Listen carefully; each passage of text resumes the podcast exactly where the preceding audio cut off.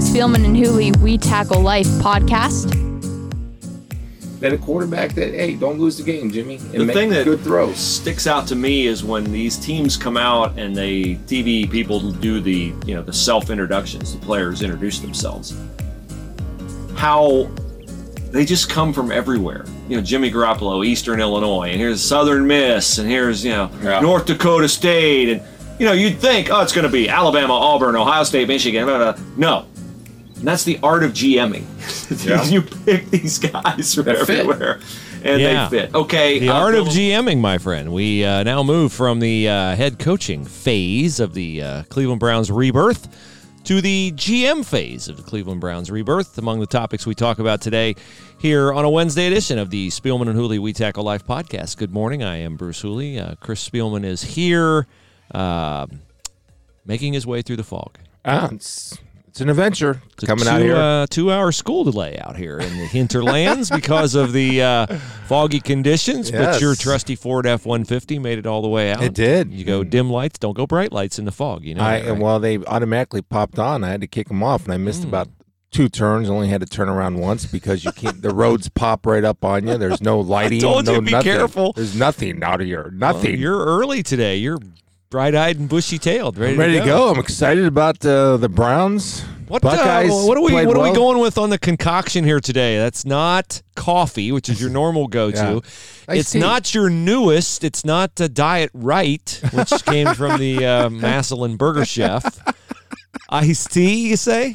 Yeah, I know. I don't know where that came Not from. laced with any uh, no, nothing. No protein. Bulgarian uh, protein No, supplements or anything? Nothing, which is uh, something I'm going to get into in the face segment of this uh, Excellent. podcast. so. Excellent, excellent. Well, uh, Kevin Stefanski, you look like you're growing out your Kevin Yeah, Stefanski about beard. You're all in the Kevin Stefanski bandwagon. Um, apparently. I'm not on on the bandwagon. I'm on to give the guy the chance to succeed without either praising him or bearing him. He is what he is. He's a first time head coach that has a chance uh, to do something great. Not only that, we heard from the mysterious Paul DePodesta yesterday. Yes, we did. The man what- behind the curtain, Wizard his, of Oz. what his actual role is. I read the whole article and I still don't know what his role is.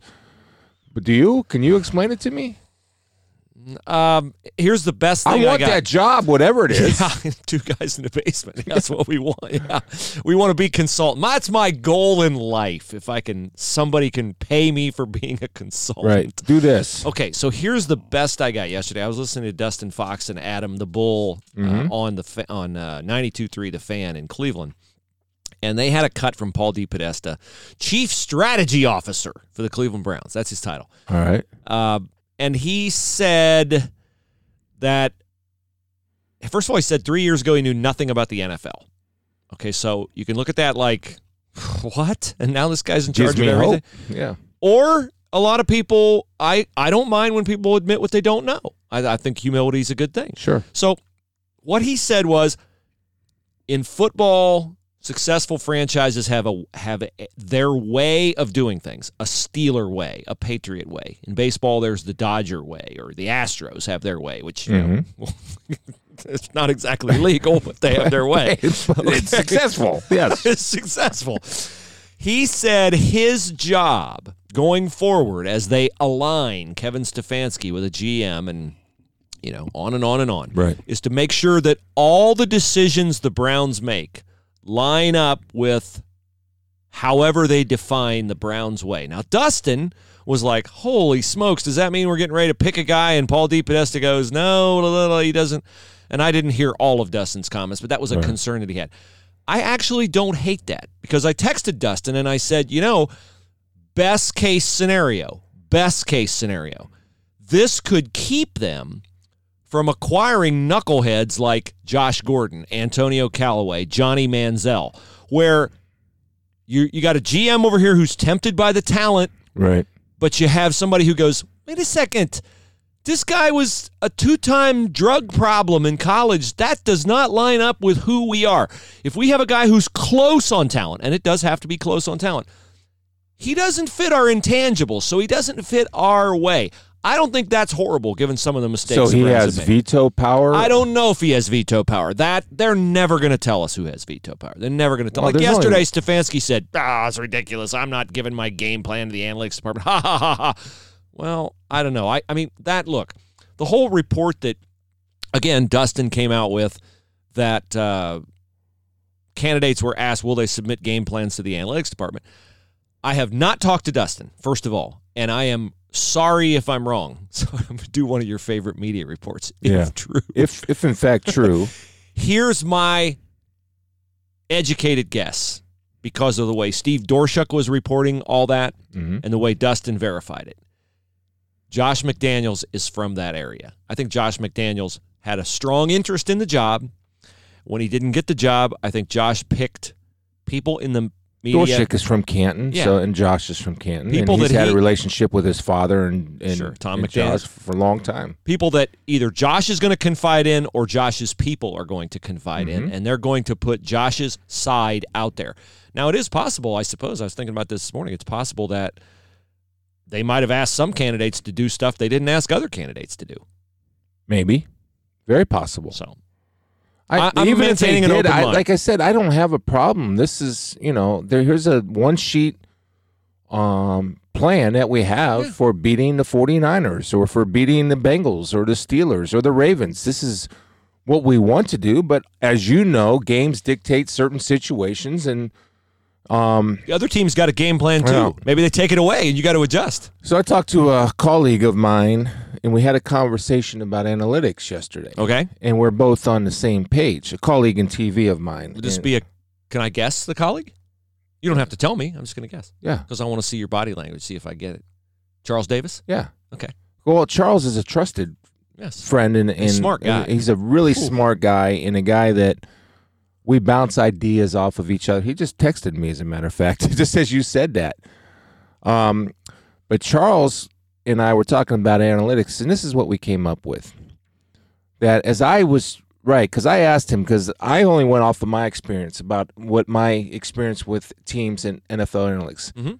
Every team has an analytics department. Every team has access to analytics Of course.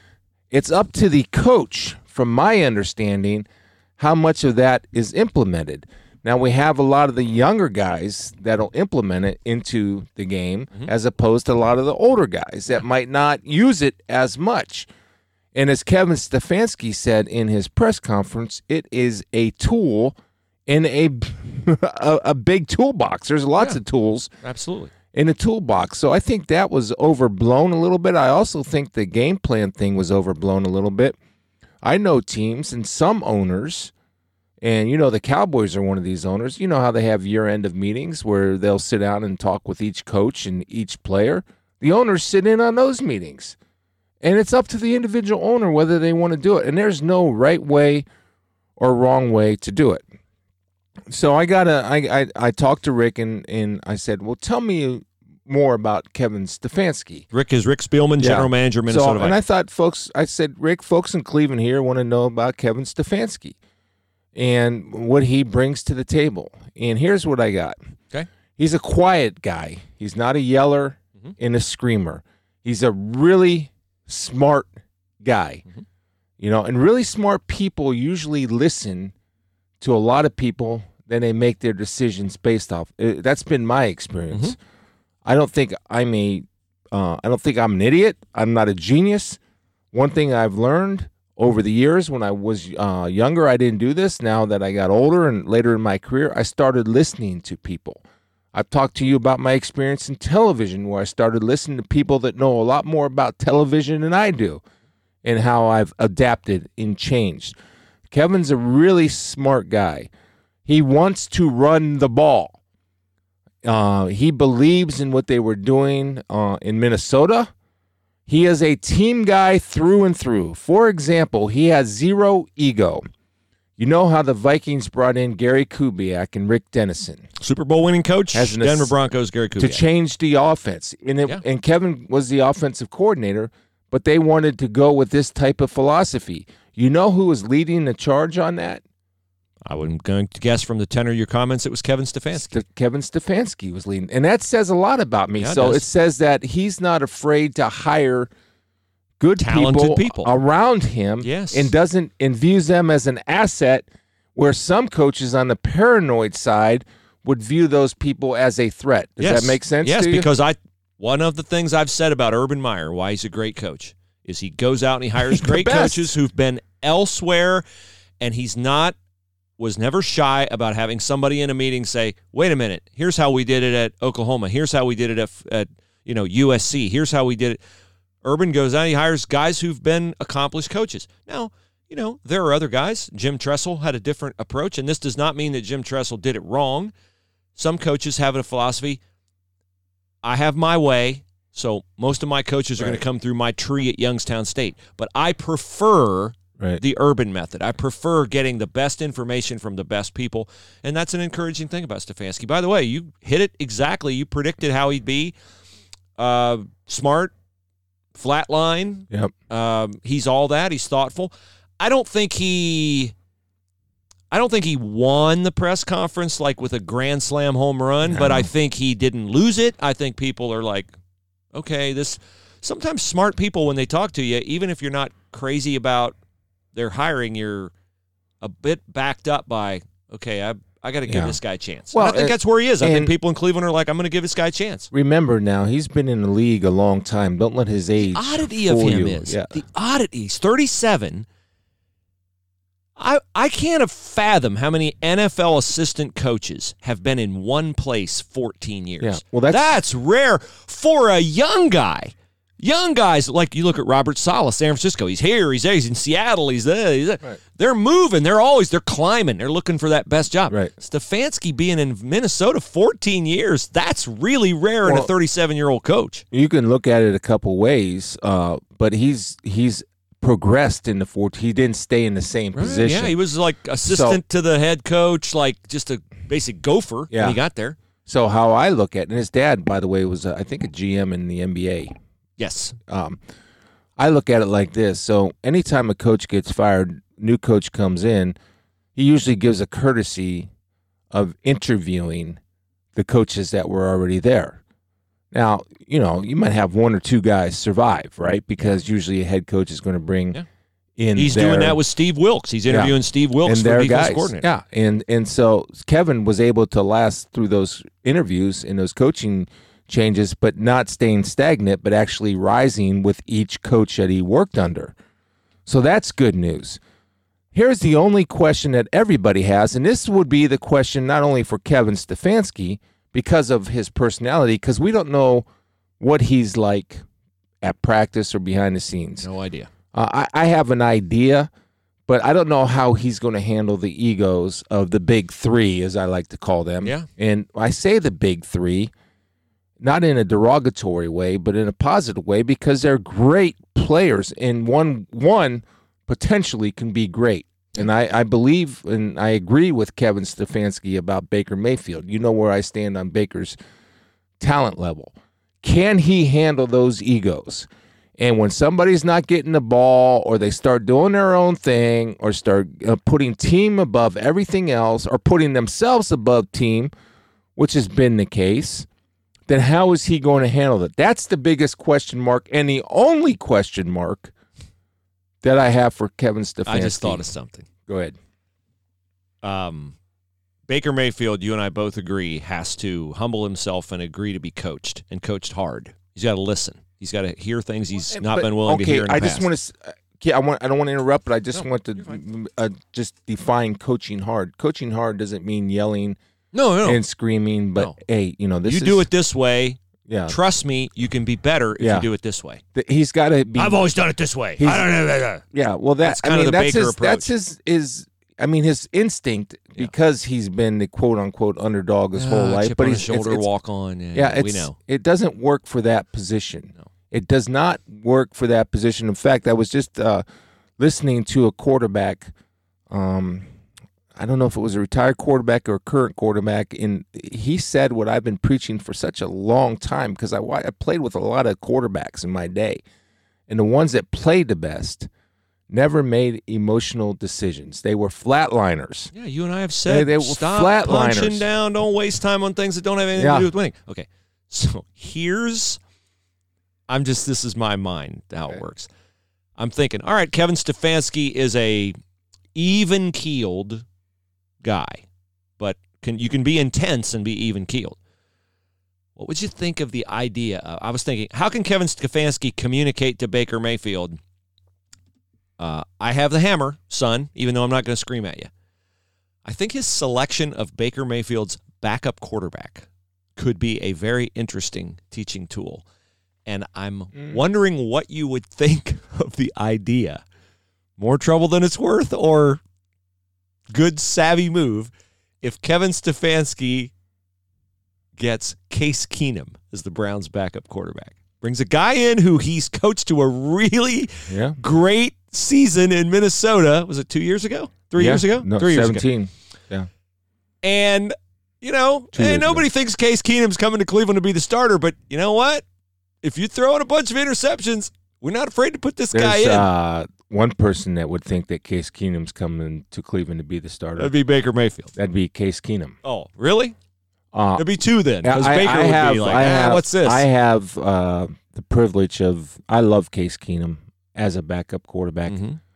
Um, I said currently because I've also made a statement about Colin Kaepernick, but currently Case Keenum is the perfect backup. Yeah. And I, don't think the Redskins want him around anymore. It's Uh, not- Haskins' deal. Uh, I I think he's very good for Dwayne Haskins. Actually, I really do. Now They, they, have still have little Colt. they have Colt McCoy There there, go. and they have Alex Case. Smith. Alex Smith Alex still wants to play. Uh, I don't know Well, if he can. Wash and great backup quarterbacks. So uh, with Case, with Case, I'm talking about is that he does produce when he gets in there. Yes, he He's does. a guy that you can live with for three or four games. But Case has a starter's mentality. He's also the rare guy that I was watching in practice that he was helping and promoting and encouraging and and teaching Dwayne Haskins. So, in Case has had success in this league. So do you like And my he- idea or not? Yes, I love the idea because I think it would make Baker better because Case is that guy that will push people because Case has the mentality that I'm better than anybody in this world, but he doesn't punch down at anybody.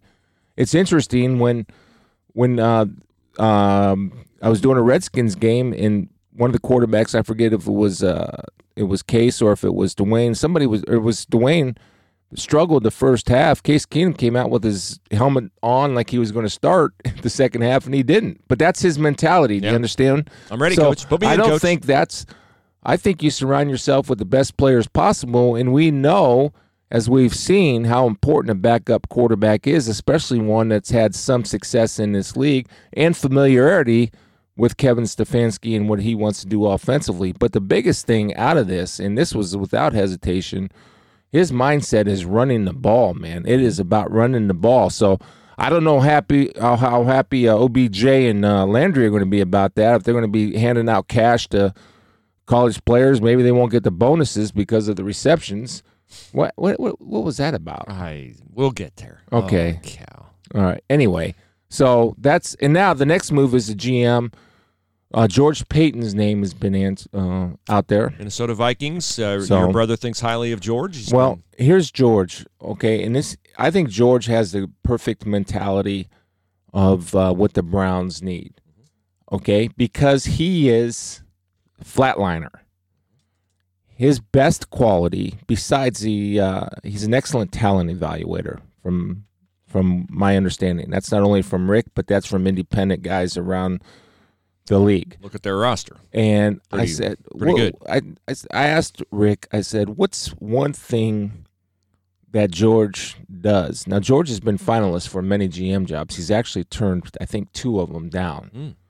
I said, what's the one thing that George can do or something you can say about George that people might, might not build or not might not know about him? Or And Rick said he's a great bridge builder, right? Oh, so, oh boy, there you go. That's great quality. You, you know what I mean? Yeah. So I mean, when you have all these for, through DePodesta, then you have the head coach. I don't. I still don't understand what Paul does. I really don't understand. I, I can Chief strategy officer. First of all, for for a quarter of the salary, I can make sure a team stays on the message. yes. I can do that. I can make sure that yeah, we're not drafting that guy because you said you didn't want this, and I'm just you said you didn't want this quality. I, I just I can do that job and and for a quarter of the money. you live a lot closer to Cleveland. yeah, and by the way, I can be there three days a week. So, so I don't know what you're doing, wasting your time with that, Jimmy. But anyway, but if there's a rift between ownership, coaches, uh, front office, and whatever that Podesta's office is, I have no idea. He's never there. But if there's a, you know, he can he can bring everybody together, and he's got good leadership quality. So, and he has a comfort level with with Kevin. So I think it makes sense. I don't think Rick wants to wants George to leave. I think he'll try to keep him. I would. I don't know. Now he didn't tell me this, but I think he would try to keep him because he's done that before over the years. So how do you? Is that just money, or I think the job has to fit. Yeah. I mean, George has to be comfortable with Sure. that job. And I got a news for you. You might not know this. I'm not sure that the Browns have the best reputation as a well-oiled run machine around the NFL. and yeah, I don't and, and you go. I mean, I was reading an article uh, today. I forget where it was, but I was just reading it before I came over here. And you know what the last word was? Dysfunction. Dysfunction? that was What? that was the last Cleveland so Browns? that was the last word Blasphemy. of of, the article. I think it was the article on Pro Football Talk about uh, DePodesta, and the last word of the article was dysfunction. Hmm. Are you shocked? I certainly am. Yes. So anyway, Um, I think it would be a good team. I, I do that's too. What, that's I'll from my this. point of view. I think it'd be a great team. My belief in this being the proper course will increase significantly if George Paton is the GM, not Andrew Berry. And I say that out of no malice toward Andrew what- Berry, yeah. except that Andrew Berry was formerly in Cleveland. He was part of the Sashi Brown, you know, Harvard genius thing. And Stefanski's a Harvard guy, went to Penn. DePodesta went to, he's got a Harvard. Yeah, he went to Harvard. Berry went to Harvard. I have nothing against uh, Ivy Ivy, League. League. when it comes to football. Um, but Jimmy Haslam has been um, silly in arranging marriages between, well, this guy's smart and this guy's smart, and two smart guys together makes a double smart guy. No, often smart people have their own way of doing it and they haven't worked together. So his arranged marriages on GMs and coaches have not worked in the past, and he promised he would not do that. And Andrew Berry, to me, is a arranged marriage. George Paton and Kevin Stefanski is not an arranged marriage. And it would also tell me that they're telling the truth when they say Kevin Stefanski will have strong input in the hire, more so than Paul DePodesta. Because if it's Andrew Berry, you can't make me believe that Kevin Stefanski wants Andrew Berry more than Paul DePodesta wants Andrew Berry. So it would be a check and balance on Paul DePodesta's power. It would be a belief in Kevin Stefanski. It would be alignment, which is what Haslam said. So if you want me to buy into this more, I'll I'll give it a chance. But if you want me to buy into it more, George Paton ends up in Cleveland, not Andrew Berry. Yeah, and look, I, I think I think it's a good job. I think it's a g- I think it was a good, attractive coaching job because of the talent. And do you Yes. have enough belief in yourself that you can handle the egos? That's what I think separates a great head coach from an average or a good NFL coach because there's no really bad coaches in the NFL, in my opinion. They're all pretty smart, bright guys, and they know what they're doing. Is the ability to handle egos in this team. I mean, I'm telling you, offensively, yes, they there, there needs to be improvement on the offensive line. About 25 other teams need improvement on the offensive line. But when you're talking about a core base, a young, tal- young talented quarterback with potential, a running game, Bruce. I mean, look, if we've learned anything throughout the NFL playoffs, even the Green Bay Packers, or even the Chiefs with Damien Williams, or when you have a strong running game, that gives you a chance. Yes, it does. And when you have Kareem Hunt and Nick Chubb, I mean, those guys, that's how you win the game. Yeah, and that's they got pieces up front. I mean, Tretter's not a terrible center, and Bitonio's a Pro Bowl guard, and mm. you know they they've got to upgrade. Everybody offensive needs line some, offensive line. but some of that's uh, strategy and scheme too. So we'll see. Um, so we stand by and we hope that uh, hope that works out. and um, we have an important thing we need to do today before we get to the national championship game and the Buckeye basketball team. We have been giving you all an opportunity to win a couples membership for two Wow. to premiere at Sawmill Athletic Club for 2020. And so we are going to draw from our email entries. We've put in, we've placed uh, all the uh, email entries on uh, business cards. They're in this bowl. Mr. Spielman's going to draw one out, and I'm going to tell you who the winner is, and then we'll contact. We probably draw a backup too, just in case. All right, this is the winner. You got two there. I know. I right, draw. This okay. is the winner. The winner is Martin DeVita. Martin DeVita. There you go. Let's see? Martin DeVita. He entered on uh, 1219. So, Martin, congratulations. And I know Martin is going to want this badly because he emailed me that he was having trouble entering. So, I don't think we're going to need a backup. But if you want to Okay. give me, you want to do the backup or not? No, just keep it. We'll just keep, in, I'll yeah, keep, uh, keep him here. right on top. Right on top. Yeah, just in case Martin. There you go. First name on the backup is Nick, but congratulations to Martin DeVita. Premiere at Sawmill is on uh, Hayden Run, I guess it is. It's Bethel. It's the extension of Bethel there between Sawmill and uh, the river. And uh, it's an awesome club. We thank Jim Miller and Regan Koivistu and Martin and um, his uh, wife are really going to enjoy it. And if you are looking for a health club, uh, for instance, our uh, pastor at Northwest Chapel, I know his wife likes to work out. They got four little ones. Well, Premier at Sawmill has two That's hours free childcare. That's a luxury. Four little ones. And they're sweethearts, too. My daughter babysits for them. Nice. So, Does yes. he pay well? uh, you know, yeah, it does. They're very generous. Yeah, Okay, good. Excellent. Did your girls babysit a lot? Uh, uh, what? Only one had the mentality to babysit.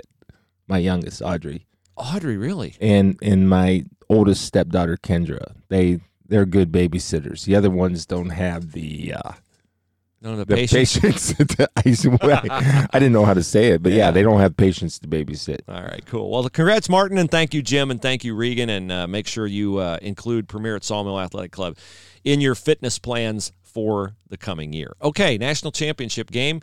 LSU, what was it 42 25?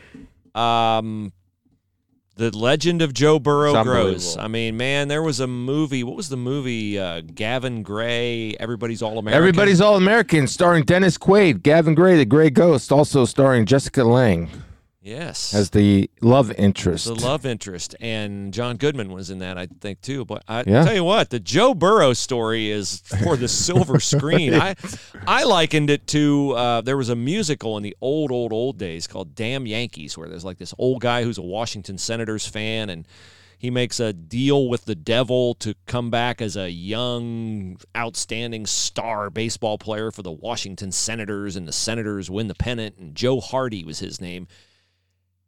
Joe Burrow is Joe Hardy. It's like he was okay last year. He's had a season unlike any NCAA quarterback ever. He's thrown more touchdown passes than Colt Brennan, which everybody looked at that as a gimmicky offense. Nobody looks at SEC football as a gimmicky No. offense. 60 touchdown passes, six interceptions. Well, Joe had over 500 yards and five touchdowns in a national championship game. So, Total offense. Yeah, Yes. he threw for under 500, but he ran for, no, I don't know, Yeah. 50, 50 plus.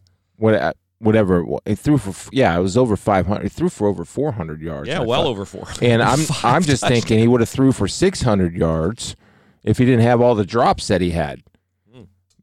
Uh, I mean, some guy. I mean, he, there's two touchdowns that Yeah. I that I counted that were dropped. Look, I I th- I was not all about Joe Burrow. Then I became all about Joe Burrow because the more he played, the better he got, and his pocket presence and his awareness. And I think the biggest area of improvement for Joe Burrow, at least from my limited observations, but one that is is not uneducated, is has been his accuracy. I mean, where he's putting some of these footballs has been remarkable. He drops it in Drops it in a bucket. they like Just, say. I mean, you know, AJ Terrell got toasted a few times the other night, but there were a couple times he had coverage. really good coverage, and it's just, it's just dropping out of the sky. There's nothing he can do about it. And so I think hopefully, I I would actually talked to Todd McShay from ESPN, who's their NFL draft expert guy, and does a great job of breaking it down. And I, I mean, he was raving about Joe, and and Todd doesn't rave about anybody. I mean, there's not anybody close right now. I mean, Tua can probably mm-hmm. a a healthy Tua Tagovailoa could make a run at it, but to me. I mean, it's such an easy pick for the Bengals. And Absolutely. I mean, what's Athens? An hour and a half away from Cincinnati? I mean, everything is lining up for the Bengals and the way he's played. But the other thing is, How about culture changer? Like LSU, a lot of talent underachieving. I mean, you want a culture changer, an intangible guy? Uh, yeah, you get all that, but there's Cincinnati, his culture is not changing for anybody. I mean, in the locker room, I And- think Joe Burrow can be. He, he's. Would you say he has exhibited on the college level, and this is important, Yes. some more leadership, more dynamic leadership skills than Andy Dalton has Um, I, demonstrated I on the pro don't level? I don't know that because I think that Andy Dalton was in a, a really really good leader. In fact, I know he was a really good leader, but I think that it's time for a change of guard and Joe Burrow is that guy. He's the perfect guy for the Cincinnati Bengals, and I think it's uh it's been fun to watch. It's fun to watch um a good guy uh, a guy that things didn't go well for three years while he was here at Ohio State, and meaning that going well on the field, not not his Right. experience at Ohio State. Just he didn't get his opportunity, and for the the way he was able to play and get better throughout the year, and the success that he's had is something that uh, is a lesson for everybody to to learn from about hang in there and persevere and be patient. You don't know when your payoff's coming. Uh, he believed in himself. His dad believed in him. As we mentioned, his dad bet two grand on him to win the Heisman. Joe was two hundred to one. His dad walked away with four hundred thousand dollars. I mean, it's just been a great year. Then the impact that he's had on the food banks in Athens, and and uh, he does have a certain look about him. He has that presence He does. He's about a him. and it's Joe is is uh, going to be a, a legend in. I know many Buckeyes claim him. I claimed him, and uh, because he's a Buckeye. But I'm telling you, Bruce, at LSU, you want to, and the Buckeyes have a passionate fan base. But I can promise you, at the minimum, LSU's football fan base, at a minimum, is right up there with Ohio State. At a minimum, Yeah. and it's it's great. It's it's a cool story, and I, I Dabo. I thought Dabo handled the loss great, and I was a little disappointed in Trevor Lawrence. Yeah. He didn't have a good game. and you know I'm not I was I'm not sold on him yet. Uh, hopefully he'll improve. I don't think he throws the ball well enough or accurately enough. You enough. said that last couple weeks ago. Yeah, and uh, that came to fruition in in the the game uh, against LSU. LSU had some athletes. I think that clearly the two best teams were Ohio State and LSU, but I would have to give an edge to LSU. I was so impressed with how they played. And it all stems from from Burrow, but defensively they got some guys too, man. Boy, Do they they have some some guys everywhere? I thought Ohio State might have scored a few more They points. wouldn't have given up 500 yards of offense to a quarterback. I, I, I know that for a fact. I don't. Based do. on what I saw at the end of the year on the defensive side, uh, I'm Well, not, first I of can't all, say that. They wouldn't have been playing number one man to man the whole game after you continually get beat Yeah. man to man. Nothing against the kid. I Like you think said, there was decent coverage. Yeah. I do think Okudah wins some of those 50-50 balls and knocks them away, but I think they'd have found Damon Arnette with Chase or Jefferson, and it would not have been pretty. I, I'm not. I'm not going to agree with that at all because I just, just a sheer size mismatch. Uh, I just again, I think Damon Arnette has helped himself and has made himself Yes. an NFL corner. So I'm not going to disagree or agree with that because I don't know. The other kid that I was really impressed with in that uh, national championship game was ETN. I mean, I love that kid. And He's 22, and 22, I like 22. Four. Uh, LSU, the running back. Oh, uh, Clyde edwards What, what what year is he? Do you know? I don't know. He's I don't know, but I'm dra- drafting that guy. I am. He's dra- Josh Jacobs. I'm not. I'm He's not. Josh Jacobs he's small- he's small, but I'm telling you right now, I'm not drafting him in the first round or the second round. But if he's a third, if he's in there in the third round, I would take that guy in a heartbeat. Like I would be standing up and saying, I don't care what our analytics say. I don't care what Paul DePodesta and our mission is. I'm taking that guy Yeah. Because that guy does all the little things. And there's hidden yards that that guy saves for his football team is just amazing and fun to watch. And congratulations to Ed Orgeron. I mean, we have fun with him and all that. Yeah. But he's done a tremendous job of of embracing LSU. And I, I read an article on Ed Orgeron too, and this is something that was very encouraging to me because in the big business of college football, and we can agree that it's a big business. Uh, a, a writer, I forget who wrote it, so I'm not disqualifying and get, trying to give not give him credit, but it's uh, it's you can argue that Ed Orgeron cares more about his players than any coach in the country. Personally, cares more and invests in these guys. Now I know most of them do, Mhm. but he said this guy goes above and beyond. It was it was just a great story about college football, and LSU is a great story, and it's a great team. And unfortunately, it was diminished a little bit. I don't care about the cigar smoking. A lot of those guys are, you know, 22, 23 grown men. I don't think it's a good look, but it doesn't really bother me. But the money thing on the sidelines was just Odell Beckham It's just what what why? out there, an Why? LSU guy is peeling out what appeared to be cash, And LSU said it was fake money. fake which, money, which I Come on. okay, maybe, to LSU players who've exhausted their eligibility, handing them cash on the field after the game. Um, uh, Odell Beckham, I gotta frequently wait. I gotta say this, then you can go. Yeah. I don't know if this is if indeed true, if true, but this is firsthand sourcing. okay, Odell Beckham didn't spend one second watching the game. The only thing he was concerned with was to be seen. I was going to say Odell Beckham, who whenever he ends up in the news for helmet, shield, shoes, and all that, pleads. Well, it's just you know, you guys just make a big deal out of everything I do. Like he's some shrinking violet who just wants to play football and not be noticed. Is the ultimate one, two, three. Look at me guy. He's out there. First of all, he's no business being out there on the field. It's not your night.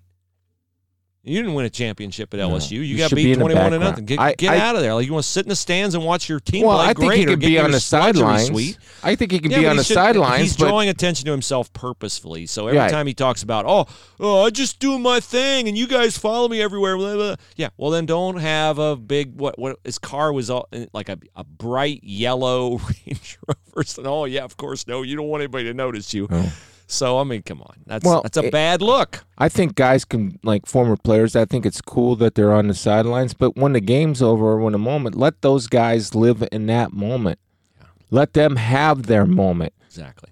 I know they might think it's cool that OBJ is handing me cash because it is.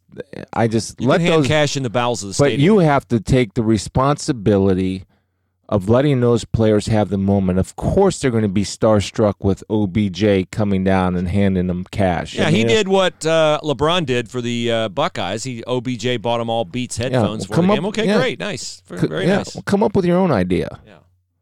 You know, and and it, that's the other thing too. Like if I'm Stefanski, I know it doesn't seem like a big deal, but I'm thinking to myself, man, what's he doing? Why? Why? Well- why do we need that? Here would be something Paul DePodesta could do um, going forward. Is Would this fall under his job title? I don't I know. think anything he wants to fall under his job title falls under his job title. I would be in favor of you get to a point where your commitment to the Browns way of doing things is such Yeah. that if you have a guy who you need to be a great player because you're paying him to be a great player and he's demonstrated he can be a great player, if he's not fully invested, get rid of him. Get rid of him and find somebody who will be fully invested. Can you re- can you call Dee Haslam and, and say that hey, fire DePodesta? Spielman will do that for a quarter of the money. I can perhaps get that message through. I could say, hey, we're not staying on message. The last time I chatted with Mrs. Haslam, it was very pleasant. The two times I've chatted with her, very Nice. pleasant. She's a very pleasant and a very, very smart lady. okay, Very smart lady. good. I'm sorry. Go ahead. No, uh, you're fine. I wanted to um, bring something else up off the champion. Oh, here is what I think. Uh, first of all, with Ed Orgeron, the Joe Burrow story has gotten so much play, understandably so, that I think it's eclipsed. Well, it has eclipsed, but it's uh, kept us from recognizing what a great story the Ed Orgeron story is. A guy who he's a he's a true Cajun. We joke about how he was a you know a beach guy at USC, but he's a chameleon. He is what he needs to be anywhere to be a great recruiter. Most great coaches coach. are. And so, but he he's born in Louisiana, played at Southwest Louisiana, grew up dreaming of being a coach at LSU, loves LSU. So this is a cool story for Orgeron. I, I don't know. great story. I think to me it's a if I had to bet, I would bet it's a one year wonder story. Uh, because now not only is Joe Bur- uh, Burrow leaving, but Joe Brady's leaving, the passing game guru from the Saints. He's headed to the Carolina, Mm-hmm. Carolina Panthers, Panthers. and I advised a friend of Matt Rhule's last night. I said, if anybody uh, offers Matt Rhule a free airboat ride in the Bayou, don't take it. Because he ain't coming back. Uh, they're not going to be happy about that. And the Panthers have to play at the Saints next year. I looked that up. So, Yeah. yeah, Matt Rhule. Don't take any free airboat rides, Matt Rhule. Here's what could be on the horizon with Joe Burrow as a Cincinnati Bengal. You mentioned the cigar smoking and look, Joe Burrow. It's been interesting as I listened the other night. I was driving from a, a party of some of a men's group at church home to watch the second half, and I heard. By the way, McDonough and Blackledge are just so good on the radio. They're so good on TV. Yeah. And Todd Blackledge has made comments before this season where he's like, eh, Joe Burrow, he doesn't suffer for lack of confidence. Like Todd gets it noticed, notes that Joe is a very self assured young man. He should be, he's talented. I want my quarterback that way, by the way, Absolutely. Joe but not in a Baker Mayfield way. Joe Burrow to the Bengals. Here's what I didn't. Here's the thing I hated that Joe Burrow did the other night. Pointing to the ring finger when he came off the field after throwing the touchdown. It's up three scores. I hated that. But the first thing I thought was, oh boy, we might be in finally for a delicious rekindling of the Battle of Ohio Oh yeah. with Joe Burrow in Cincinnati and Baker Mayfield in Cleveland, it is conceivable that both franchises have their franchise quarterback for the next decade or more. That's a good point. And neither one of them is a back down, quiet, suffer quietly kind of guy. Both are self assured, cocky, talented, peacock type quarterbacks. Now, will their coaches in the NFL, Zac Taylor and Kevin Stefanski, coach it out of them or temper it? Maybe. But this we could be on the cusp of. It's never going to measure up to when Paul Brown owned the Bengals and Art Modell was in Cleveland and Art had fired Paul Brown. But we might have two really good quarterbacks, which brings a certain level of competitiveness in a division. Cleveland and Cincinnati, two cities that have zero respect for each other, and two quarterbacks that I don't think are going to be shy about taking little shots or even outright shots at each other. That's what we could be on the cusp of with Joe Burrow and the Cincinnati Bengals, which is which is really cool because I grew up know in that what? era where those two teams hated each other and it was fun when they played each other. It's amazing the where your mind goes. I just I think could, the rivalry could really be something. like now. that's the last thing I would think about. But that's as a media guy, I can see where that is attractive to you. Well, I just remember as a kid, I loved the Browns and hated the Bengals. Yeah. And I I used to view the Browns Bengals game like I viewed the Ohio State Michigan Really? game.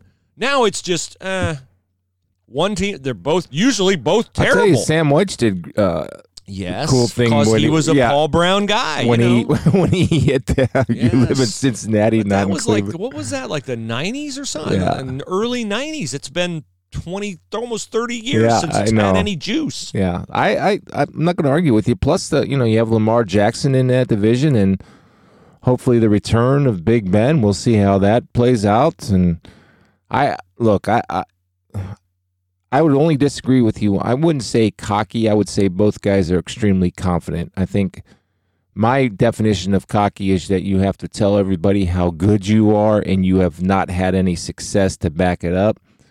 Well, both Baker Mayfield and Joe Burrow certainly have had some success. I do think Joe is in for a a learning experience, like every single rookie quarterback that's ever played the game. Mm-hmm. And there's going to be some uh, bumps, and there's going to be valleys. And I think Joe is capable because of how he got where he got to, is capable of handling those valleys, and he does not have that giant block on his shoulder like Baker Mayfield. And I don't think Joe gets as emotional as Baker Mayfield. And I the more I see it and the more I watch it and the more I evaluate it, as a quarterback, you cannot be an emotional player. It can't happen. And I, I just hope Baker sees that. And, and and if I'm, I'm not saying you don't get fired up or all that, but the, you know, the over the top windmills celebrations on a touchdown pass, right? I, I see Aaron Rodgers give a fist pump and go give the guy five on the sidelines. Yeah. Yeah. And I would, if I were Kevin, I would say, let's look at the great ones, the guys that, you know, you want to be or have the success that they have. And let's look at their mentality. Everybody knows you have the arm talent. Baker's a smart football guy. He sees it, he gets it. And so if he can just embrace, man, I just would love to talk to him and, and just get his mindset. I know that, you know, he probably doesn't even know who I am or even cares who I am. I would just say, listen, just look at successful people and what do they all have in common? And embrace what they have in common. Focus. That's one, first, one of the first things they have in common. Well, They're that- focused on a task. Yeah, and but that, but man, like Brady and all those guys, yeah, they get fired up and they'll say, "Hey, run the route at at, at 14 yards, not 12 yards." Right. That's where the ball's going to be. Yeah. I mean, that's fine, but it's just that the the constant. uh, Everybody's picking on me, and I'll fight you. I'll fight you right now. You Yeah. know, I mean, come and then on. his wife's fighting people on Twitter and social media. It's crazy. That's another thing. Yeah. So Yeah. anyway, Yeah. all right. Mrs. I, I'm excited though. I'm Yeah. excited. All right, great. Keep growing the Kevin Stefanski beard. No, I'm, it's coming off. Okay. know. I got to go to a Walter Camp thing this weekend in Connecticut. So Oh, what's that about? Is that because you're number 143? no, this is a different thing. It's uh, all-time linebacker team. Or, Nice. So Uh, by the way, Archie Griffin ended up fourth on the. Uh, I know you're bitter about that. I am bitter about it because when you have two Heisman's, I'm just saying, We're how can you not be number one? How can Jim Brown be number one in the Me Too era from ESPN? I mean, I mean, I just don't get it. I don't get it. And uh, I, I wrote for SI.com that Archie, instead of having two Heisman's, he needed to play two sports because the three guys ahead of him were Jim Brown, lacrosse All American and great football player, Bo Jackson, two sport pro athlete, Yeah, and Herschel Walker, football and U.S. bobsled team. So if Archie had played two sports, maybe ESPN, their blue ribbon. I mean, Archie. I mean, that, that's one. you know that's why that thing is so subjective, and it's it's it was cool, and I think they did a good job of promoting it. And by the way, people were talking about it, so Yeah. good for Archie. He was the only. He was the only other Buckeye. in And there. of So course- Ohio State ends up with seven of the top 125. It's pretty good. I don't know if anybody else had more than 150, seven. top top one. top 150. Yeah, I don't know if anybody else had seven or not, but that's uh, that's pretty good. All right, uh, Stover Farms custom meats. 143rd is embarrassing. 143rd is not embarrassing. not when the odds of getting on Sorry, there are 35,000 to one. No, that's an honor. I'd rather it's a lottery You to be take to as be such. 143rd. Don't punch down, Baker. uh, speaking of, uh, You're going all, to do Stover Carm. I'm going to do Stover, right. but then we're going to go back to an OSU linebacker because that's the reason I've been turning away from you frequently this morning. I see that. Um, Stover Farms Custom Meats, 4000 Presidential Parkway. Speaking of linebackers, Cade Stover, Buckeye linebacker, defensive end. His dad and mom, uh, Chelsea and Trevor, they operate Stover Farms Custom Meats. They operate Stover Farms, and they're uh, certified Angus beef on Stover Farms up in the uh, Lexington Mansfield area. That's what you get when they uh, process a side of beef every week, bring it down to their retail store at 4000 Presidential Parkway in Powell.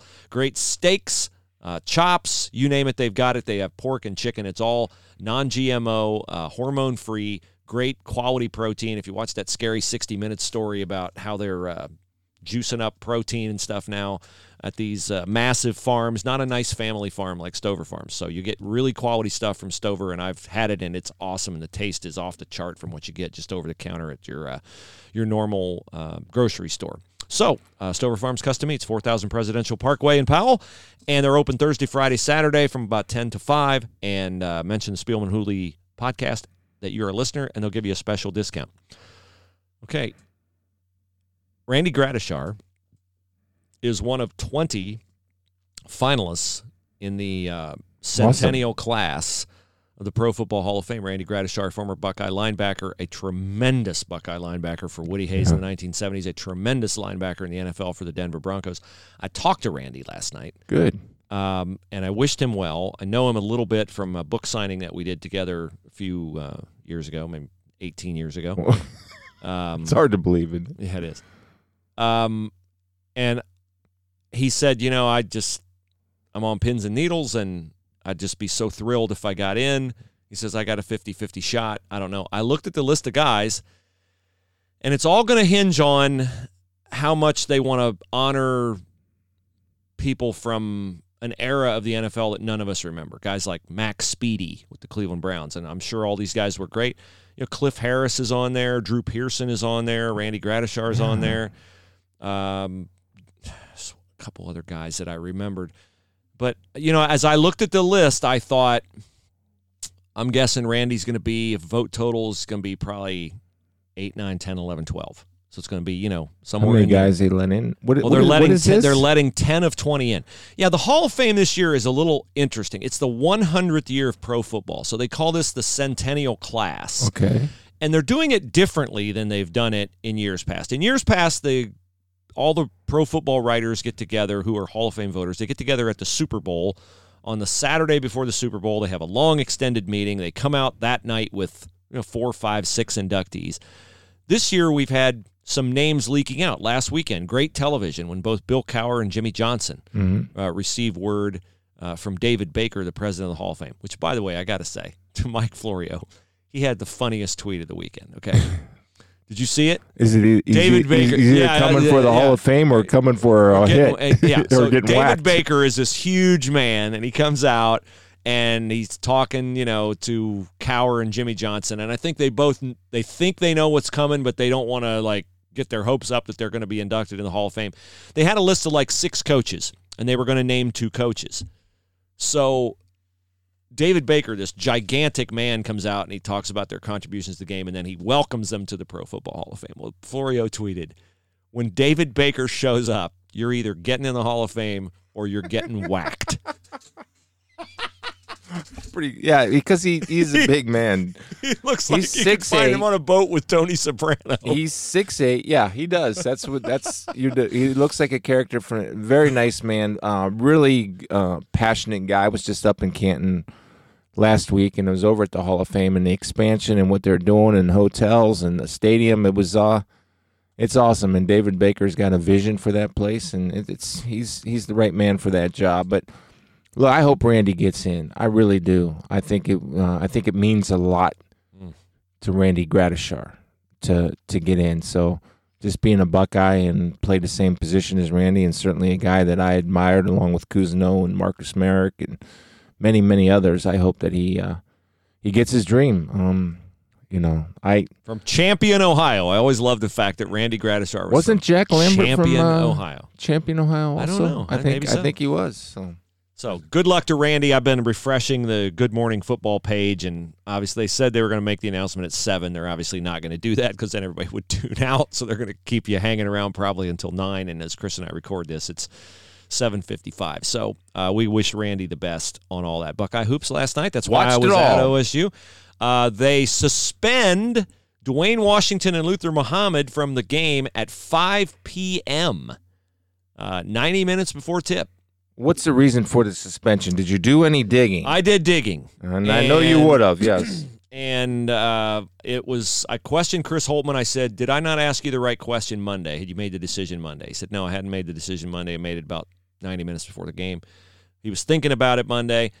He said it was for an off-court something off-court. It, you know, he's not going to suspend somebody because Duane Washington played bad at Indiana and Luther Muhammad's two for his last 18 on three-point shots.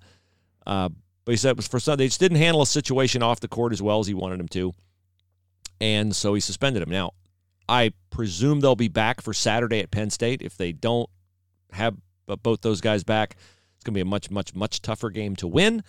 Um, but Holtmann said last night, "Look, I what what if this cost you the game?" Was essentially the thrust of the question, and he said, "I don't coach for one game. I'll never coach for one game. That's good. If I ever have to put one lineup out on the floor." to win one game, I'm done. That's it. Peace out. I won't do it. It's more important to me than that. It's more important to the players than that, meaning that, you know, doing it the right way is more important to him than just, you know, compromising. We're not going to get into a situation where uh, Chris Holtmann is Nick Nolte in Blue Chips. No. I don't know what Nick Nolte's name was in that movie, but you probably do since you know all the uh, old. Uh, No, he sold his soul though. Yeah. So So. I was. Then they got the win, which Nebraska's horrible. I didn't have any. How they beat Purdue and how they beat Iowa is beyond me. No idea. Well, I, I sat there and watched it, and we had what uh, six Six guys, in double figures. Six guys in double figures without C.J. Walker Yeah. played really well. Yeah. I thought uh, DJ played pretty good. Um, he's four 38 twelve. minutes for Carton, only two turnovers. Man, Yeah. we get that. Well, Ohio State's going to Well, good shot. yeah, and uh, I thought Andre Wesson, like a senior, got off, hit three threes in a row to get them going.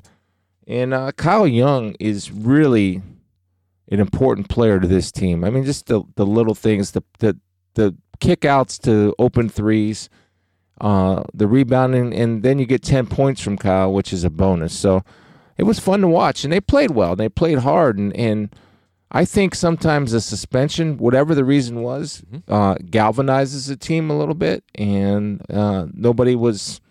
I thought they played well. They shot the ball well, and they needed that, and I think it helps them going into Penn State on Saturday. So Shout it was out fun to, to watch. Shout out to Upper Arlington Golden Bear, Danny Hummer. I saw First Danny. half minutes. I actually texted Noah last night saying Danny got in on in the first half, and uh, Shout out to Mark Hummer, his dad. I'm sure Yeah. he's a proud dad. yeah, Judge Mark Hummer. Judge Mark Hummer. Mark Yeah. Hummer was my sports editor at the Ohio State Lantern when I was a Wow. student.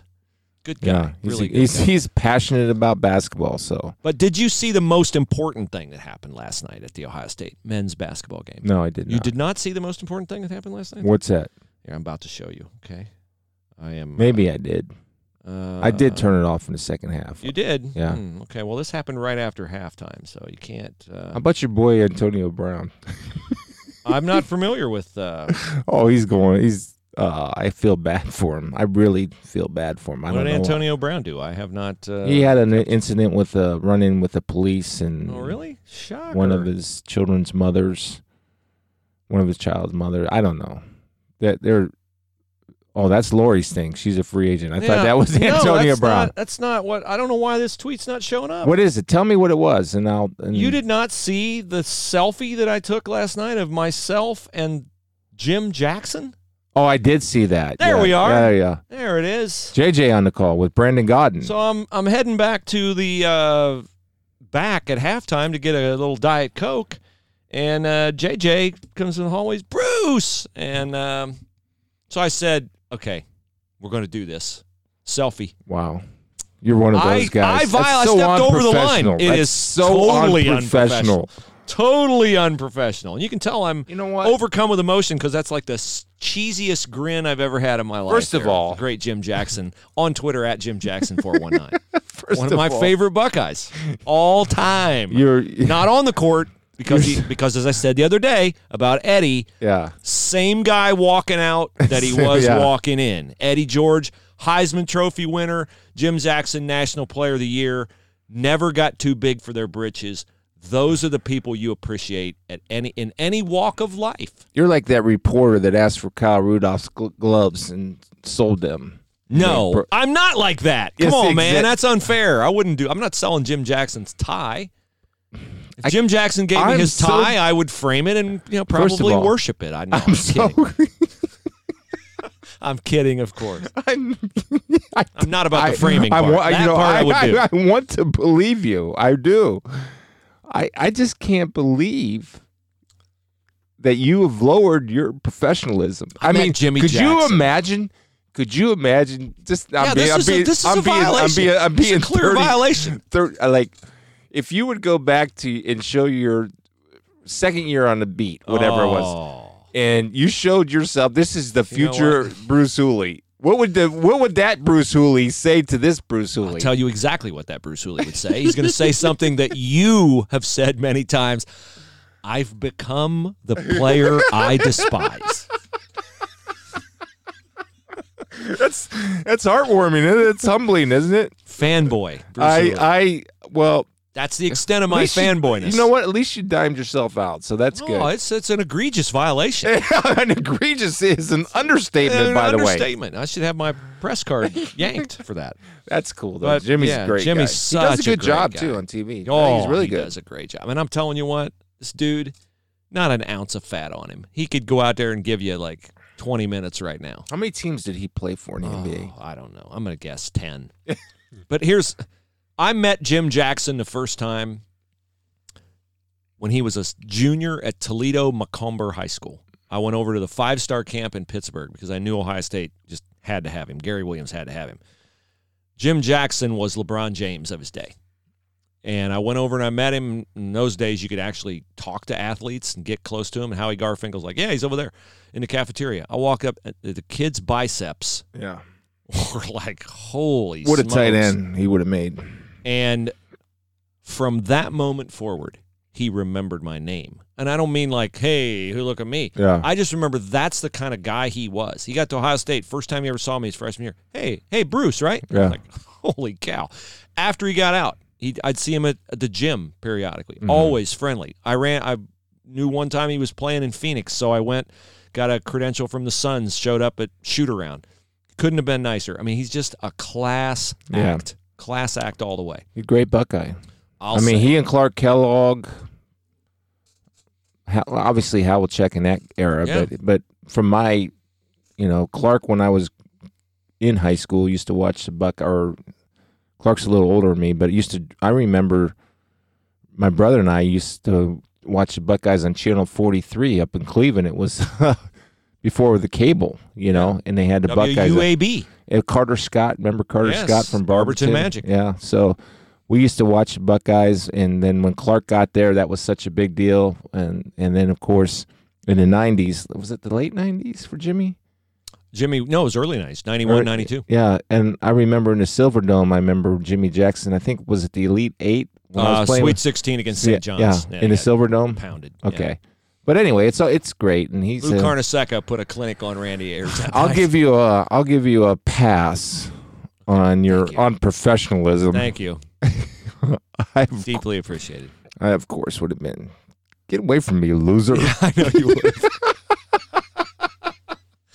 oh, and he probably might have thought that, but he's too nice to say it. Okay, uh, I know we're past time here, so uh, faith portion of the podcast, but humility is important. Jimmy Jackson had it, and when I think of the the Buckeyes that I've covered, who were just good people: Joe Germaine, Bobby Hoying, Jay Burson, Jim Jackson, Scoonie Penn, um, many, many others. But uh, those guys in particular, and I should say, in all seriousness, this gentleman sitting next to me, who Thank I, you, sir. who I called when he was drafted in the NFL, and he had not gone in the first round, and his mother said, "I don't think now would be a good time to talk to him." Yeah, that wouldn't. That's how our relationship began. I was very. Uh, It's mature. I was on edge. Yes, I was on edge. So, I was thinking this morning um, about hard work Mhm. and work ethic, and I know that many people that listen to us um, are probably hard workers, right? They No they do everything that they can um, for their family. They do everything. They maybe pull double shifts or do extra. I know that you do a lot of things extra to provide for your family. And I was thinking about, I came across this reading of we're all designed, I think most of us are designed instinctively to work hard. Mhm. Some of us are, some people are lazy. I get that. But for the most part, I think most men are designed to work hard and women, but I'm speaking from our perspective right now. Mhm. And this morning, I just wanted to encourage everybody that as hard as you work and as how important and a priority that you put on your work life, I think you need to put in the relationship that you want to have with God. So that takes work and it takes prayer. And there's a, a, a saint, I was reading about this saint. It's called Saint Anthony of the Desert. Saint Anthony of the Desert is a good example to follow in learning how to improve our prayer life. He believed that he needed to follow Christ in solitude. Now, I don't think you need to follow Christ in solitude, but he, for him, felt that that was the best way and in quiet. And so he went in the desert, spent his life in prayer, penance, and contemplation. He did uh, a lot of writing, teaching, and service to the poor. Basically, his life was lived in solitude and communication with God. I'm not saying that, but at least there's a recognition from St. Anthony of the Desert that, hey, I, if I got to get to God and I'm not getting to him, I got to find a way to get to him. And this is the way that I'm going to get to him. Right. So I just want to encourage everybody to find a way to get to God.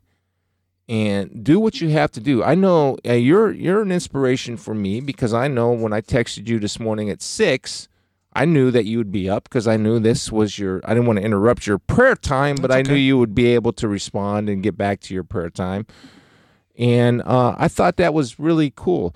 The other thing I want to encourage well, everybody that to, to to keep that balance in your life of uh, not only prayerfully, spiritually, of course, and work and mentally. I mean, to work hard and, and to use all God's gifts. But I also want to encourage people, and this is a time of year to do it, to to get into a healthy lifestyle. Mm-hmm. I'm not saying that you have to be a psycho like me and walk three hours on a treadmill during a playoff game or yesterday I rode 50 miles on a Peloton bike. I'm not saying wow. I don't I don't I'm not saying to go psychotic like that because I don't know why I do it. In fact, I working out is a an obsession it's too much for me and I'm trying to dial the there's it's a, it's really an addiction problem that I have to working out because my hips are hurting, my yeah. knees are hurting, eh, but I won't stop. So I really got to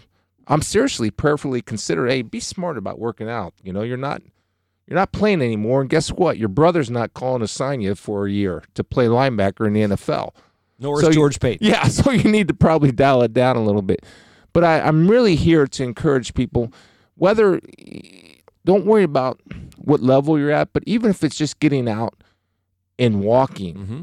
or or making better choices in, in dietary habits just to, to get healthy and to get balance in your life of physically mentally and spiritually and you're going to feel so much better and i just i just want you know i i'm not judging anybody i'm encouraging you to think about doing that and in your prayer life work just as hard at that as you do that's my challenge if i can work as hard at my spiritual life as i do my physical life and my mental life because I, I like to consider myself educated and informed I want to encourage everybody to get to that level. So good luck with that. And, and uh, as always, please let us know if any of this helps or hurts. Yeah. So please do. And uh, that's such great advice, man. A year ago at this time, um, I devoted myself to, you know, after the zone folded, I thought, you know, there are two things I'm in control of. You know, I was not in control of my work future. I thought, hey, I'm a talented guy. I really love the company that I worked at. I thought I'm going to be here a long time. Even if the zone doesn't work out, they're going to find a spot for me. Well, I found out differently. Um, but I thought, so what am I in control of? Well, I'm in control of what I eat. You know, I you've done a great job, by the I, way, I, on that. I I'm not a prisoner of war. I'm not forced to eat, you know, junky stuff. And the other thing I'm in control of is seeking God. Chris talked about working hard at it. That's seeking. That's devoting yourself to it. And those two things have paid off for me in a huge way. Everything in my life is better except the financial situation. And would I pay for all the other things to be better? Would I would I have willingly made that trade? Of course I would. When you find health physically and spiritually. Yeah. Man, you can you can you're you're steeled for the rest of life. Yeah. You really are. And so uh, we do want to thank, I wish I had this gentleman's name or lady's name, but I don't. Chris mentioned to let us know uh, if this helps. Uh, I'll, re- I'll read our review of the day. Um, is the only uh, name attached to it is I'm reviewing the situation. He says, "Come for the football, stay for the testimony. Great guys, great analysis. I assumed I'd delete the faith-based component, but I was mistaken. Not a chance. I now text my son wow. from my daily devotional. Thanks, guys we can't thank you enough for that. I just got goosebumps here and I Really, did. that's awesome, man. That's uh, look. We joke about you know the royalty checks here, and and uh, and we'd love to have this be a financial uh, you know success such that Chris could afford the gas to drive out yeah. here. Uh, so it's we're not. we're money not. We're not. It is show. costing you money, and you know we were very happy with the growth, but we'd love to have some sponsors. If you own a business and you yeah. want to sponsor the podcast, we'd love to do it. But honestly, uh, um, that's so cool. I can't speak for you. I can speak for me. A the the main benefits of this because certainly not financial. Uh, that just first made my and, day. First and foremost, it holds me accountable. If I'm going to get on here and talk about the things we talk about at the end of the podcast, I have to live to that. I can't be a hypocrite. And number two, it's not number two. It's just in tandem. It's one A. Those so, those that kind of feedback uh, is very, very enriching So to me and, I- and to you. And I want to thank her or him for saying this because I got a, a personal experience that happened this morning.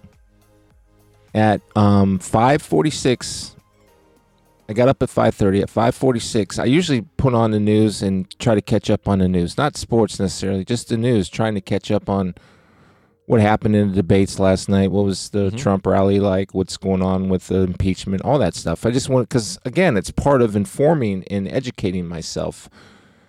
But I didn't turn anything on today.